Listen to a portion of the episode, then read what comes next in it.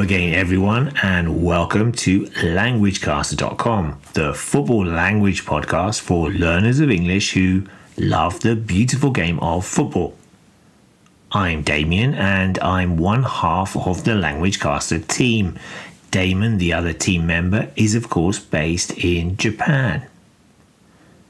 Now, on today's show, we look at some language from a match from the Women's Super League here in England, the WSL. We're going to look at some language that appeared in the Guardian newspaper about the Liverpool versus Chelsea match last weekend, in which the home side shocked or stunned the champions Chelsea 2 1. All three goals in the game were scored from the penalty spot, and we're going to look at the language used to describe how the final penalty was awarded. Hi, my name is Ahmed Adam. I support Al Hilal Sports Club. That's a site from the Sudanese Premier League, and you're listening to LanguageCaster.com. Okay, let's take a look at this sentence from the Guardian newspaper. Five minutes from time, Stengel broke down the right and into the area, pursued by Buchanan, who brought her down with a sliding tackle to set up Stengel for her game winning second penalty. So, this rather long sentence describes the play that led to the winning penalty. We're going to look at some of the language from it. First of all, the phrase to break down the right, which means that a player is attacking on the right hand side of the pitch. The verb break suggests that it is a counter attack, that is, the team was defending, but they won the ball and then quickly attacked their opponents. The player, Stengel, broke out of defense to set up an attack. So she moved down the right wing and she was being chased or pursued by the Chelsea defender Buchanan, who then brought her down. To bring down an opponent means that the opponent falls to the floor because they've been tackled hard or they have been fouled. So the Chelsea defender brought down the Liverpool attacker. And because she was brought down, we could also say taken down here, and she was brought down in the box or the penalty area, then a penalty was given or awarded to Liverpool.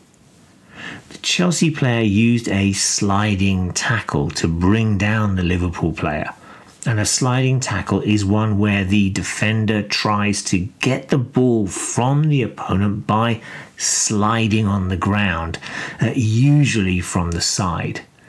Of course, if a player goes to ground when tackling, then they risk getting a yellow or red card or giving away a free kick or penalty as they can mistime the tackle. And this is what happened as the Chelsea defender went to ground with a sliding tackle and brought down the Liverpool player, who then scored the winning goal from the spot. Bạn đang nghe languagecaster.com.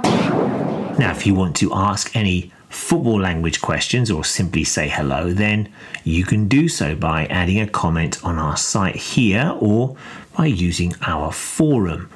Um, we've recently had a few more questions, including the phrase flying high, um, talking about Manchester City, uh, which you can check out uh, on the forum.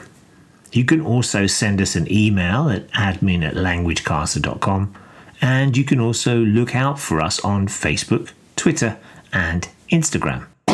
Je luistert naar languagecaster.com.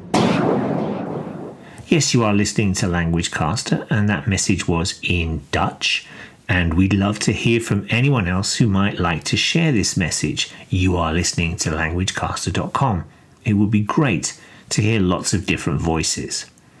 Don't forget that there's a transcript to this podcast and there's lots of vocabulary support which you can access by coming along to our site. We think it's a great resource for those learning and teaching the language. Okay, that's it for this very short football language podcast in which we looked at some language from the opening weekend of the WSL, the Women's Super League, and the game between Liverpool and Chelsea, in which the newly promoted side shocked Chelsea 2 1 thanks to a late penalty. We looked at the phrases to break down the right, so to attack quickly on the right, to bring down an opponent, so to foul the opposition player, and a sliding tackle, so going to ground to try and win the ball. We'll be back with some more football language very soon. Um, it's an international break this week, so we'll be looking at some of the Nations League games and other international matches to see the different kinds of football language. Enjoy all the football, and we'll talk to you again soon. Bye bye.